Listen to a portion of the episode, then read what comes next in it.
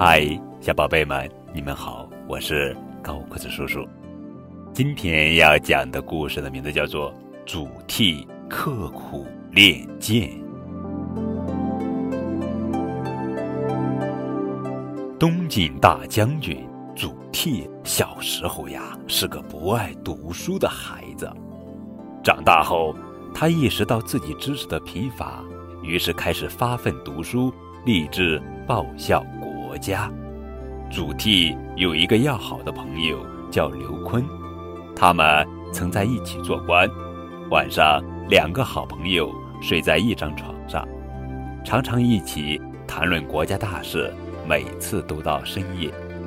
一天夜里，他们睡得正香，窗外传来一阵雄鸡报晓的声音。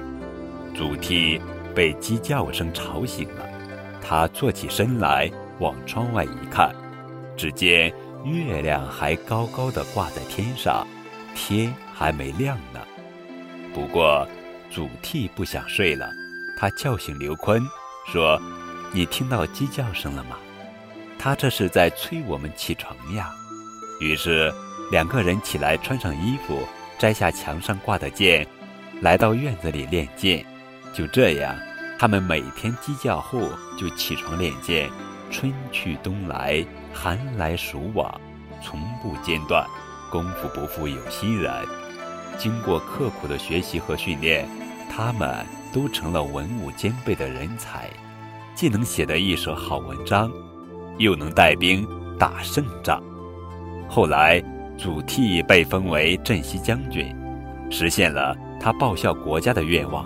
刘琨做了征北中郎将，也充分发挥了他的文才武略。